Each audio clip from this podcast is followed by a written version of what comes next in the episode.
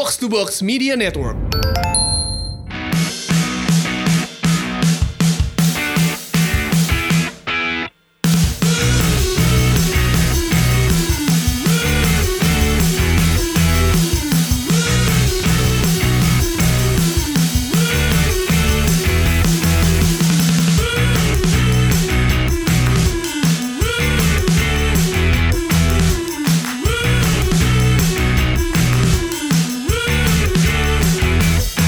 Welcome back to Box to Box Football Podcast. Kali ini gue Dex Gleniza bersama Coach Dustin dan sebenarnya ada Tio, cuman Tio tuh lagi jalan ke sini.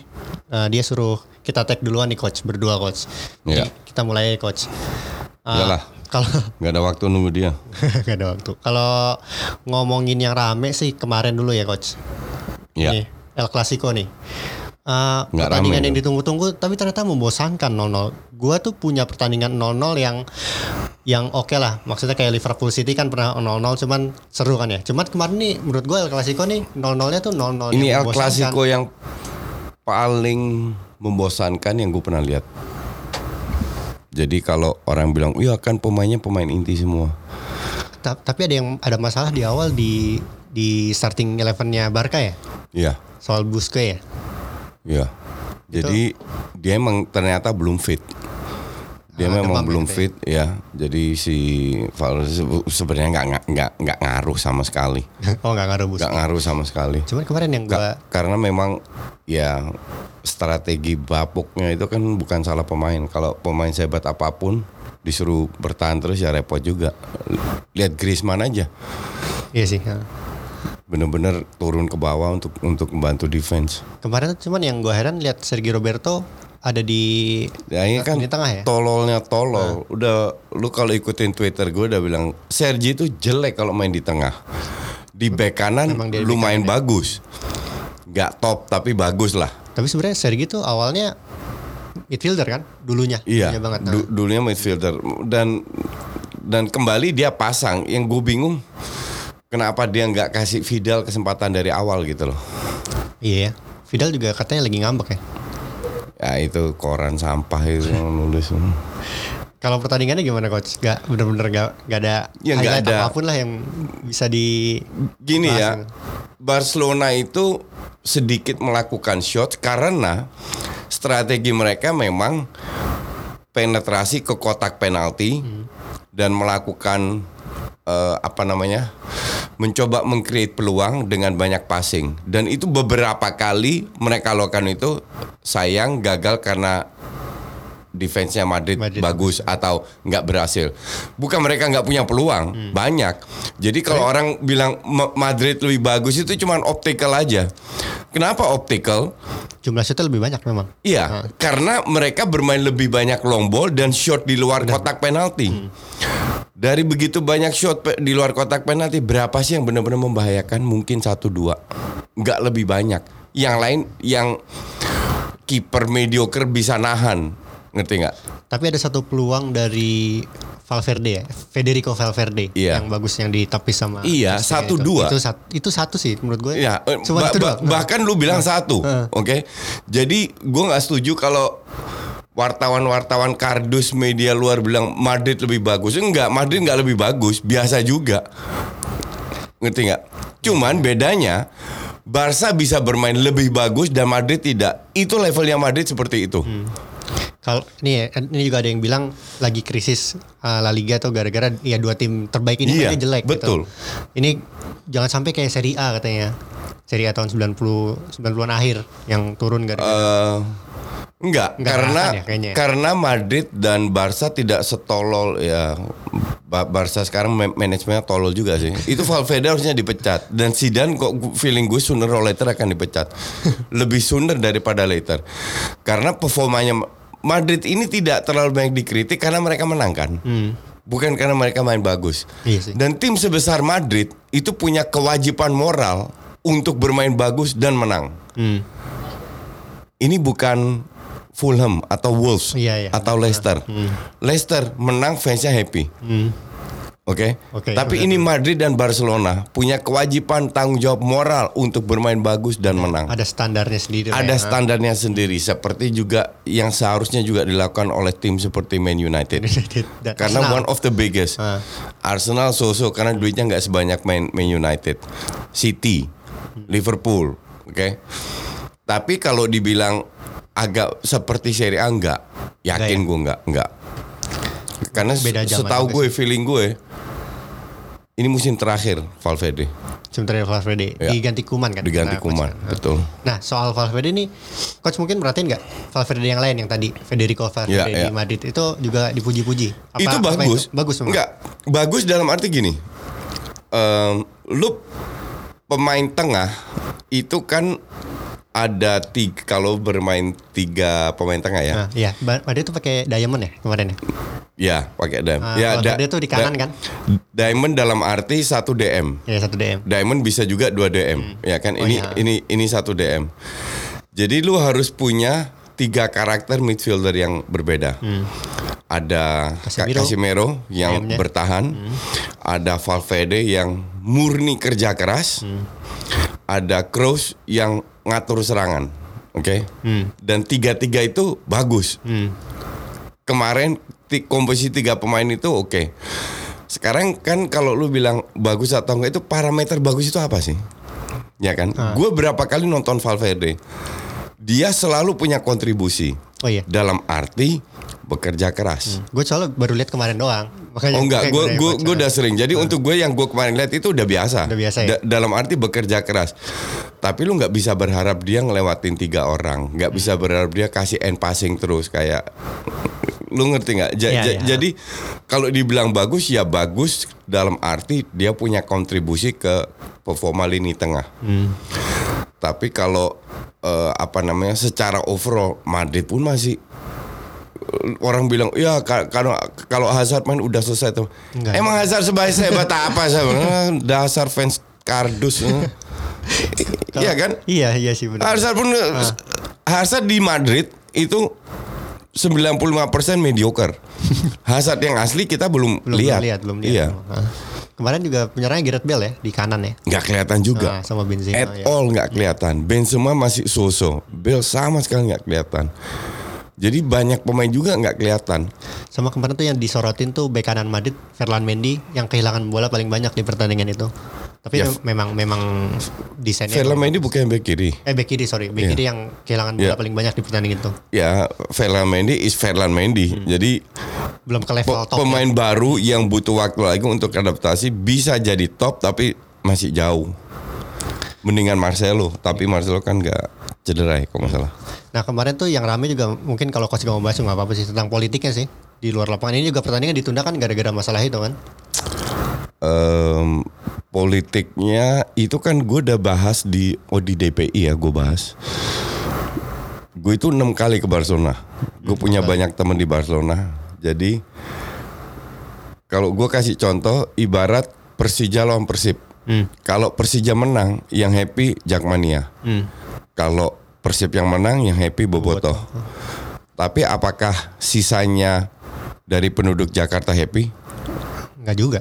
justru ma- mayoritas nggak tahu kalau Persija lagi main, ngerti nggak? Ngerti ngerti. Dan mereka nggak peduli juga, ya kan? Beda dengan Barcelona Madrid. Barcelona kalau menang itu satu Katalunya happy. Benar-benar jadi identitas Iya. daerah ya. berarti Bukan kota Barcelona aja, satu Katalunya happy. Nggak terjadi dengan Ngerti Espanyol nggak? nggak? Kenapa? Nggak terjadi dengan Espanyol. Cupu ya. Ter, ter- nggak. Espanyol mungkin fansnya yang beberapa ke arah sana. In- intinya adalah eh, orang-orang real Katalunyanya itu pasti happy. Jadi bukan fans Barcelonanya aja happy, ngerti nggak? Mereka itu melihat pertandingan El Clasico itu kayak tertindas melawan yang menindas, Oh iya. Hmm. oke? The victim melawan pusat. Ya, ja- KST pusat. Jadi ya. Jadi jadi eh, ini bukan sekedar pertandingan aja. Ini benar-benar muatan politiknya itu dahsyat. Kenapa gue bisa bilang gitu? Karena gue sering ke Barcelona, gue punya teman-teman Barcelona yang suka bola dan tidak suka bola. Yang tidak suka bola pun mengatakan hal yang sama gitu loh. Apalagi berapa bulan yang lalu kan demo-demo segala Iya, kan. demo banyak demo. Iya, nah it- itulah sebu- sebuah contoh bahwa El Clasico itu bukan hanya sekedar pertandingan. Maka dari itu pemain-pemain itu terutama Va- Valverde ini kan oh, bukan orang Kat- Katalan, Bukan ya, gue gak tau. Bask dia. Oh gitu. Jadi dia lebih baik pulang ke Bilbao lah. Bilbao, ya. Suruh main bertahan di Bilbao aja. Bilbao Ja- siapa ja- sekarang? jangan di Barcelona. Bilbao siapa sekarang? Bilbao kalau nggak salah besok lawan Real Madrid deh. Gue gue nggak tahu. Cuman dia dia waktu dia pegang Bilbao kan udah kelihatan nih pemain lebih cenderung bertahan daripada menyerang. Hmm. Yes. Dan kalau lu punya kualitas pemain kayak Barcelona, Pak iya lu main bert- be- bertahan. Kan artinya lu tidak memanfaatkan kapasitas pemain lu. Tidak memanfaatkan sumber daya. Iya. Jadi apa art- is- istilahnya apa buat pelatih itu? Hmm, iya, iya. Kan goblok. Apalagi kemarin juga pas pertandingan terakhir di Liga Champions dia terlihat tidur. ya parah lah ini ini pel- pelatih ini benar-benar akhir musim tuh harus out. Akhir musim Ka- ka- secepatnya nggak? Kalau bisa sih secepatnya, cuman Soalnya di Liga Champions yang paling dekat lawannya Napoli sih. Bisa lah ya Napoli mah ya. Napoli bisa. Maksudnya mereka Apalagi Napoli di bawah Gattuso selesai. akan, maksudnya mereka nggak akan menghadapi halangan yang Ka- begitu besar ya. Kalaupun kalau lu real fans Barca untuk gue, lu nggak punya harapan lagi. I- B- dia- bahkan bahkan banyak fans Barca termasuk gue, we don't care kalah. oh, gitu. Yang penting dia dipecat. Sama kayak kasusnya lawan Emery. Kalah aja kalau bisa biar dipecat, Biar dipecat, dan dan dan Emery benar-benar dipecat kan. Valverde juga kalah aja nggak ada masalah. Out aja biar langsung dipecat, biar jelas gitu loh. Jelas. Oke coach kalau dari El Clasico ada lagi yang mungkin yang mau dibahas. Kalau nggak kita beralih ke yang lain. Nggak nggak ada. Udah ya dari El Clasico. Justru ini match yang pengen gue lupakan secepatnya. Oke dari yang ini sedikit aja nih.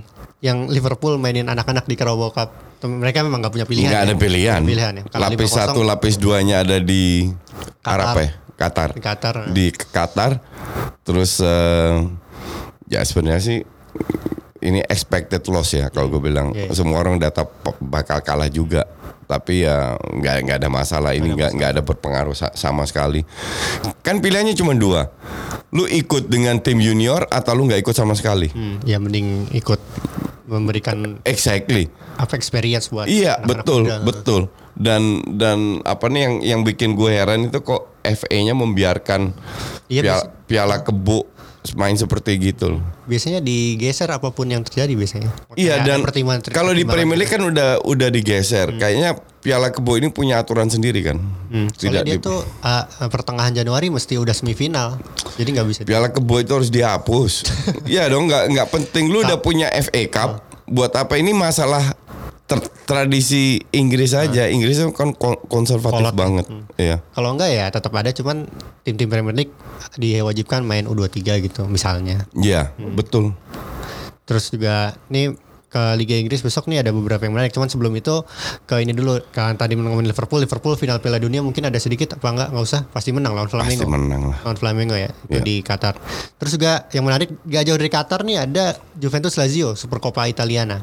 Ya, itu hari Sabtu ya. Nah, itu itu Eh hari Minggu itu. hari Minggu. Itu Ya. udah lama sih mainnya di di luar Italia sih. Nah, coach mungkin ada komentar soal ini atau ya itu memang buat buat apa? TV aja nggak nggak ngaruh ke apa-apa. eh disiarin di TVRI ya. Iya disiarin. Nah. Gue Siaran. siaran, gue siaran Liga Inggris. Oh Liga Inggrisnya. Jadi gue nggak siaran itu. Tapi Coppa Italia kemungkinan gue siar, kemungkinan besar gue siaran. Hmm. Oh iya. Ya. Em, ya. Sebentar Kalau gue bilang sih, walaupun Juve sering kesulitan ketemu Lazio, tapi ha- Ya menang lah. harusnya sih bisa menang. Nah ke, langsung ke Liga Inggris aja deh. Kalau coach besok siarannya apa di Premier League? Eh, Ada Everton Arsenal, Man City Leicester. yang jam 9 Jam 9 apa ya? hari Minggu. Hari Minggu. Oh, lupa. Ntar. Dari dari ini dulu deh. Everton Arsenal deh. Arsenal lagi nih. Soalnya Ya, kemarin kemarin tuh masalah Arteta tuh udah udah kayak resolve gitu, udah Udah dari fix, City udah iya. fix kan ya. Dan kemungkinan kan kalau dia hari ini di announce, artinya dia nggak latihan, besok sudah main. Iya udah main lawan Everton. Iya kan? Ta- praktis tanpa latihan dong. Nah kebetulan Everton tuh pelatihnya Ancelotti yang kemarin juga kita bahas. Enggak. Besok dia belum. Oh belum ya? Masih Masih Duncan Ferguson. Duncan Ferguson. Eh, ya kalau kalau kalau kalau gue bilang sih nggak nggak berharap ya. Nggak berharap apa-apa ya? Nggak berharap, cuman berharap luck bisa menang aja. Ber- berharap dia tanpa melatih bisa memberikan strategi yang oke, yang diikutin oleh pemain, yang pemain happy, yang pemain menjalankan sesuai dengan tanggung jawab mereka. Pemain ini kan gajinya gede banget ya. Cuman gue merasa di Arsenal itu banyak yang makan gaji buta, nggak fight gitu loh. Ah, seperti Ozil yang akhirnya Bu- bukan seperti di- Ozil, terutama Ozil. Ozil. yang didekati oleh Fenerbah yang coach bilang ya udahlah Ya, pergi saja gitu. udah cabut aja ke Fenerbahce Turki ya? udah lu apa namanya eh Apa? eh, ikut ke teman-teman lu aja di sana lah. Enggak, gua gua gua kan salah satu orang yang dulu selalu protes kalau Emery nggak memasang Özil. Hmm. Cuman lama-lama enak juga Oh, dengan sikap dia gitu loh. Iya sih, coach juga udah bilang ini sih di episode sebelumnya. Iya. Jadi lu kecuali lu kayak Ronaldo. Ronaldo kan sering bilang juga kita dukung Palestina, Iya kan? Iya. Mau ke Israel atau nggak ya kayak kayak gituan. Untuk gue sih agak lebay, tapi itu hak dia lah. Kita respect itu hak dia, oke? Cuman Ronaldo main bagus di lapangan. Dia bisa didengar oleh orang berkat apa? Sepak Aksinya, bola kan? ah, di lapangan. Iya berkat sepak bola kan. Iya, dia benar-benar. dia makanya kan dari Madrid. Nah Özil kan sama. Özil bisa besar dikenal gaji 5 miliar per minggu berkat sepak bola. Yang gaji lu siapa? Arsenal. Coach juga eh, di episode sebelumnya nanya ke gue, kapan terakhir lihat Ozil main bagus? Iya. Gue kan nggak bisa jawab kan. Iya. Gue baru ingat sih. Kayaknya empat musim yang lalu deh.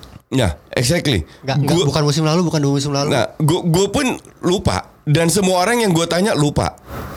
Begitu lamanya, artinya ini pemain harus sadar bahwa nggak, lu harus punya tanggung jawab moral lah.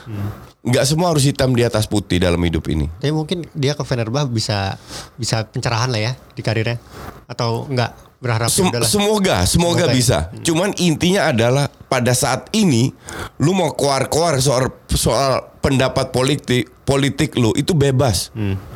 Gue dukung semua pemain bola yang punya pen- kehidupan pribadi bisa mengekspresikan pendapat mereka Hmm. karena mereka public figure bebas.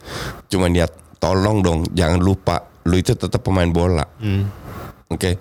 Dan apakah ia layak lu ditarik keluar marah-marah? Enggak. sementara lu main kayak sampah gitu loh. Iya kan? Iya iya. Jadi dia itu nggak punya alasan sa- sam- sama sekali. Maka dari itu gue setuju pendapatnya Yaya Toure. Persis apa yang gue bilang. Oh iya. Ya Iya, persis persis apa yang gue bilang di DPI di sini kemarin Yaya Toure juga bilang begitu. Terus juga beralih ke pertandingan lain nih ada yang ada yang paling seru nih sebenarnya menurut gue ini nih. Eh, Man City lawan Leicester.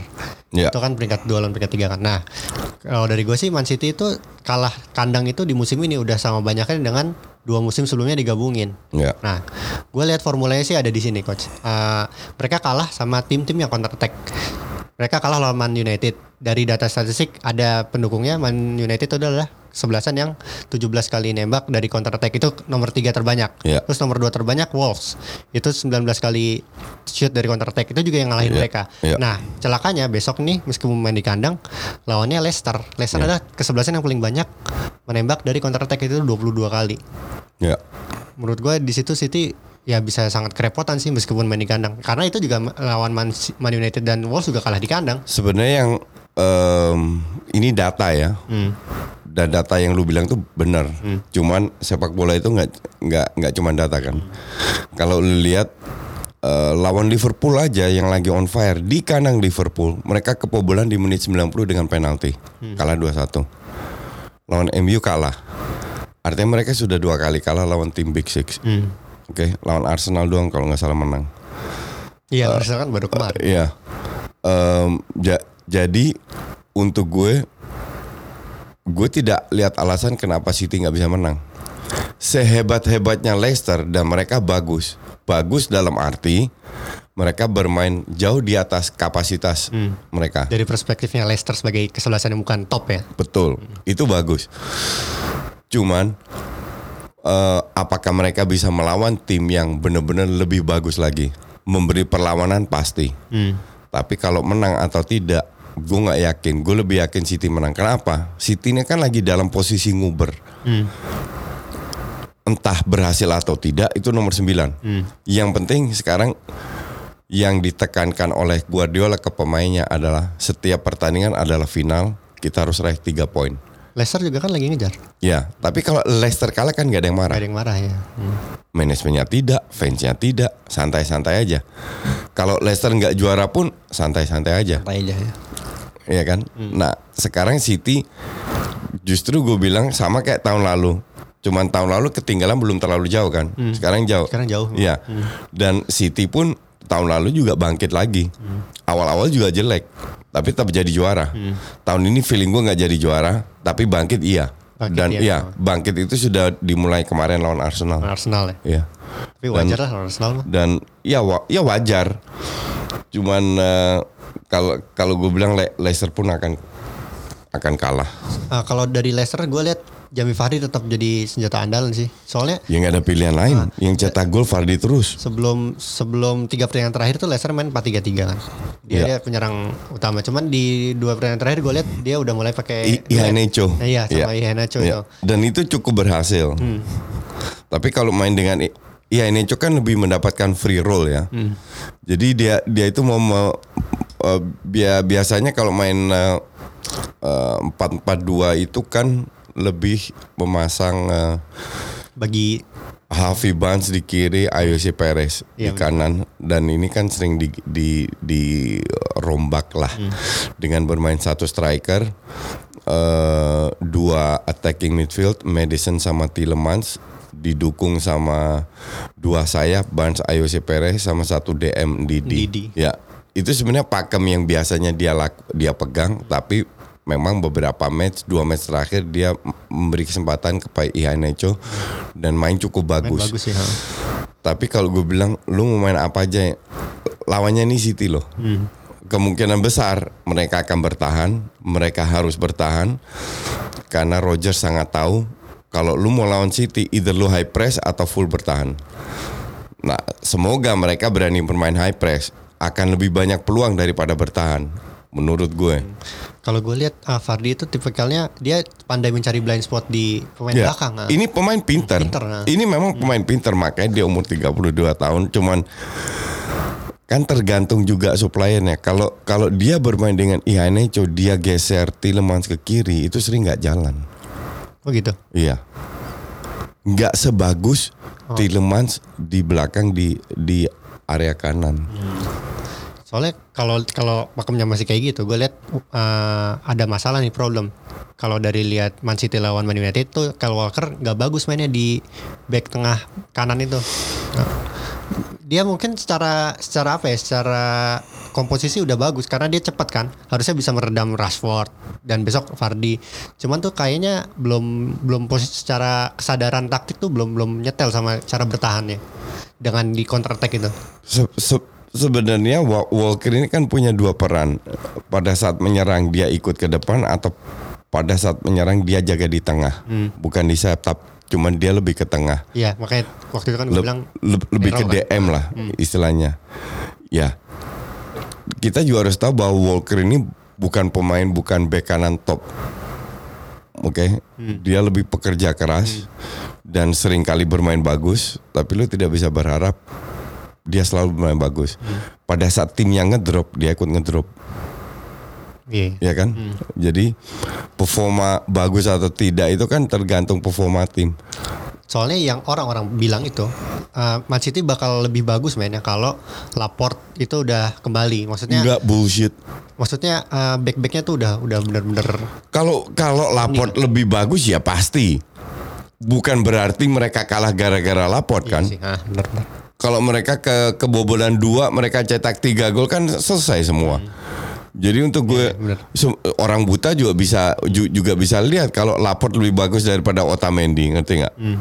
Cuman kan faktanya nggak nggak ada masalah. Yang jadi masalah pun semua lini. Yang menjadi masalah lini depannya itu nggak cetak gol. Nggak, cuman kalau di tengah juga uh, Rodri juga masih suka jadian space terlalu besar di belakangnya. Rodri masih adaptasi, gue setuju. adaptasi Ya. Cuman mau nggak mau karena Fernandinho ditarik ke back, ke, Back, ah. ke belakang. Nah, kalau Rodri main bareng Gundogan itu menurut gua Gundogan ya. Gundogan itu menurut gua nggak nggak belum nyetel lah permainan mereka. Em, gue nggak tahu ya nye- nyetel atau enggak, tapi Gundogan itu Gua sih lebih komplit kalau gue bilang, lebih komplit daripada Rodri. Rodri. Ya. Dan sayang sekali Gun- Gun- Gundogan tidak terlalu sering bermain akhirnya dia dia lebih kasih kesempatan ke Rodri. Oke, kita beralih ke pertandingan berikutnya ini yang yang yang seru secara media nih adalah Chelsea lawan Spurs. Mourinho kembali ke Ya. ke Chelsea itu. Kalau kalau dari dari taktik mungkin ada sesuatu yang menarik kah dari pertandingan ini? Soalnya Chelsea lagi menurun ini, kalah dua kali. Chelsea lagi menurun empat kali kalah beruntun. Kali ya. Ya. ya entah entah berapa kali pokoknya sering kalah lah akhir-akhir ini. Dan Frank Lampard marah karena ada beberapa pemain tidak bisa mengikutin kayak dia berma- eh, tidak mengikuti inst- instruksi dia. Tapi ini kan gue udah bilang dari awal, ini tim muda, tim baru, di mana hal-hal seperti ini pasti terjadi.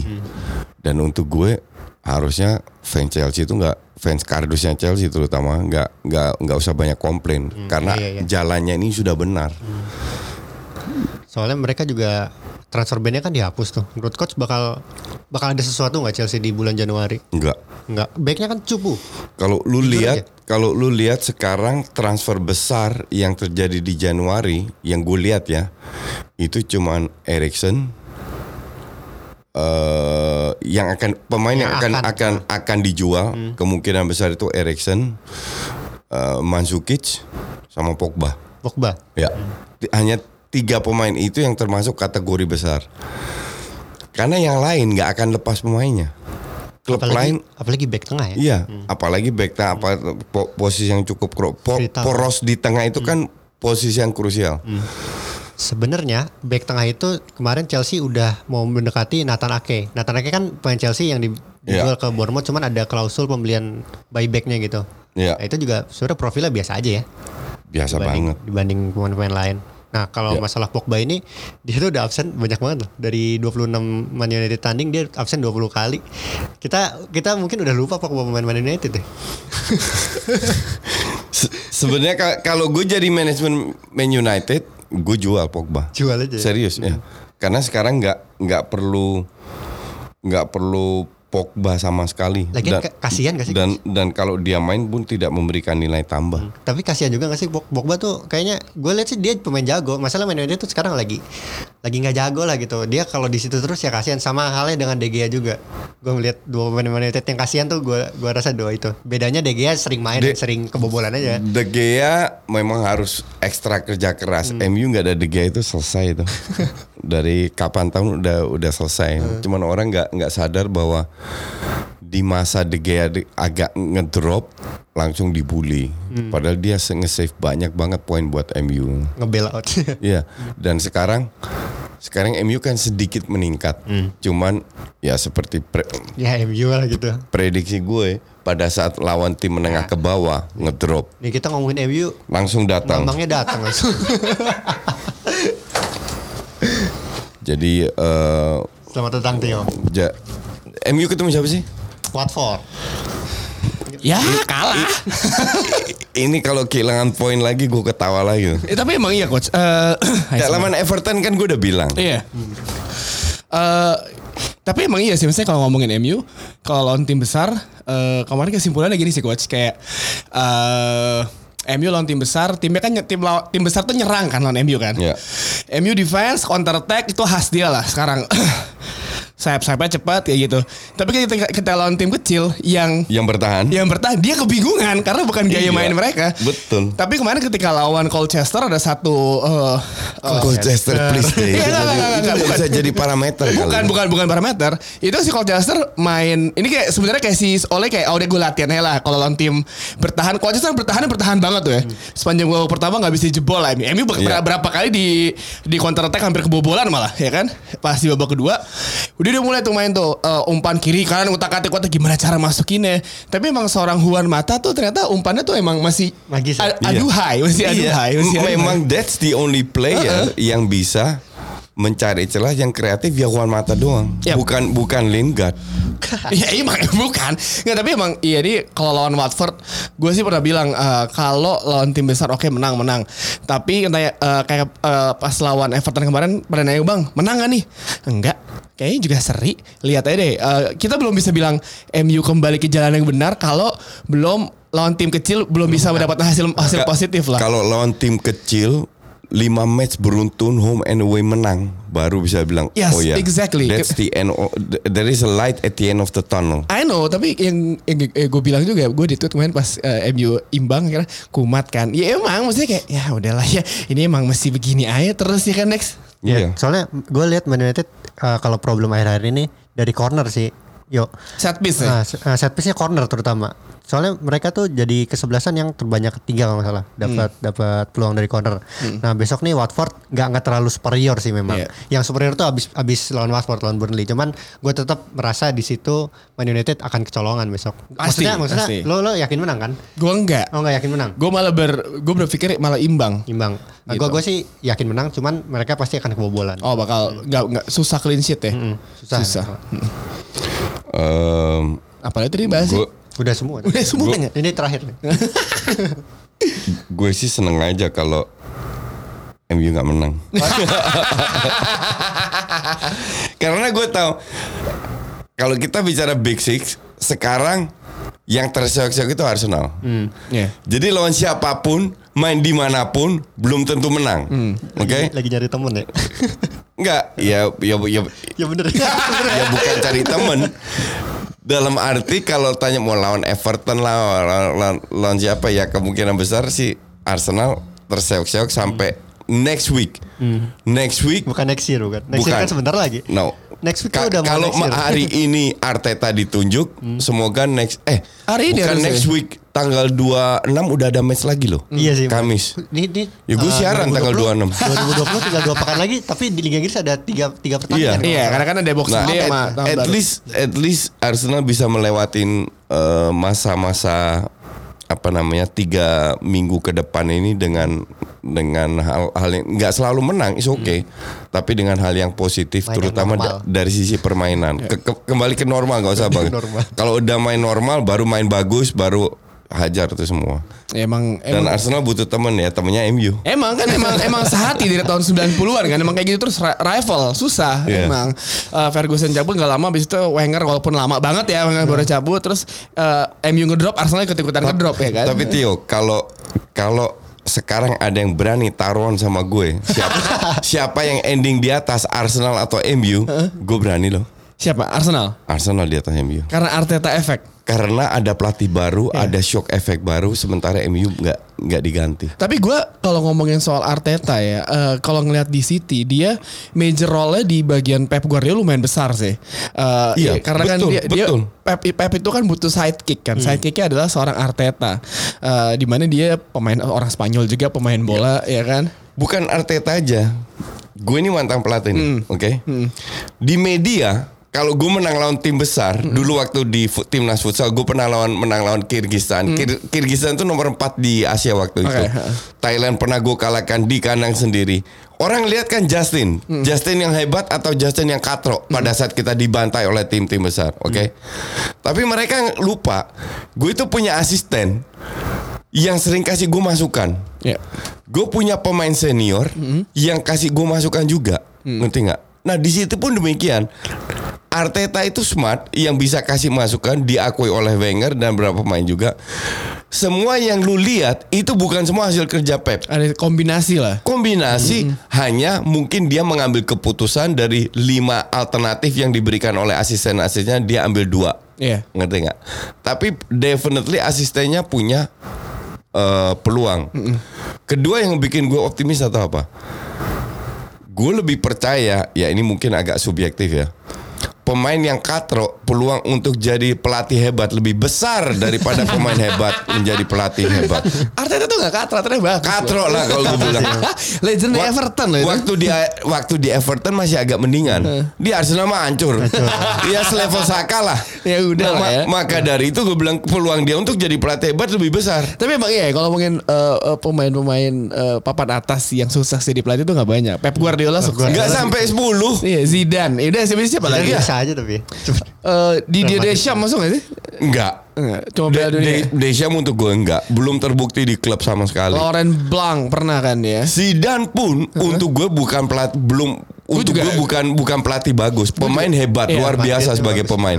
Tapi ba- bahwa dia menang Champions League ini ke- terbukti kan, nggak ada Ronaldo kan terseok-seok. Gue eh, Kecuali dia tahun ini menang Iya. Champions League lagi, baru gue bilang Zidane hebat. gue berpikir Zidane eh, kalau Pep Guardiola dia berani untuk keluar dari comfort zone di Spanyol, Jerman ya kan, habis itu pindah ke Inggris.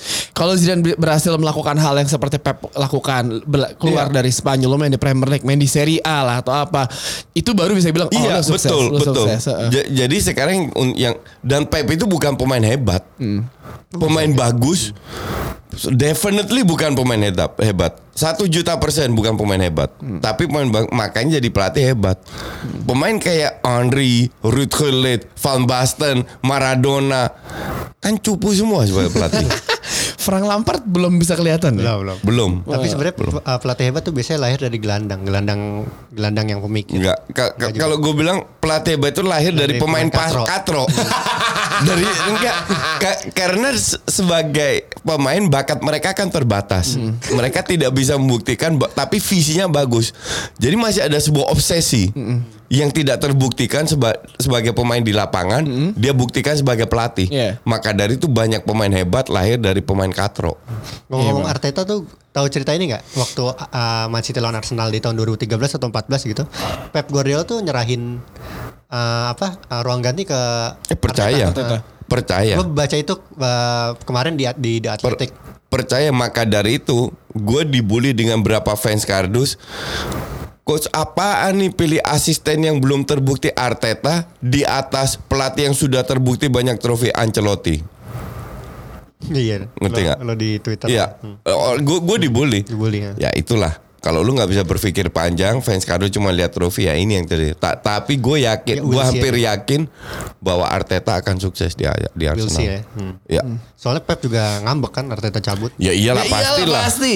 Itu sama kayak uh, Mourinho kehilangan Rui Faria berantakan hidupnya itu, ya kan? Di, di- Mourinho itu ambil pas dia sampai ke Spurs dia ambil dua asisten pelatihnya Lille. Lille. Lille. Heeh, heeh. Ngamuk juga itu Lille. Iya karena seseorang asisten pelatih itu sangat krusial ya. Eh, eh, coba kita ul, eh, kilas balik ke belakang ketika zaman Sir Alex Ferguson lima, lima musim terakhir kan Ferguson udah gak ngurusin, gak ngurusin taktik kan si McPhillan sama uh, Mulston Mullenstein. iya sama Rene kan berdua Meulensteen itu head coachnya pada saat mereka latihan. Jadi bukan bukan situ, justru Meulensteen yang tahu karakter pemain seperti apa mainnya dan dia itu berikan ke Ferguson. Ferguson yang kelola. emang itu secara kayak itu bayangannya asisten pelatih pelatih itu kayak orkestra ya berjalan Iya, bersama-sama konduktornya tetap berada di timnya pelatih itu harus hebat, timnya itu harus kondusif untuk membuat tim kondusif. Lu butuh leader. ya Jadi nggak harus dari sisi strategi hebat. Dia itu cuma mengambil keputusan. Tapi leadership lu nggak bisa beli. ya Lu sebagai you are leader or you don't. Titik. ya Ngerti nggak?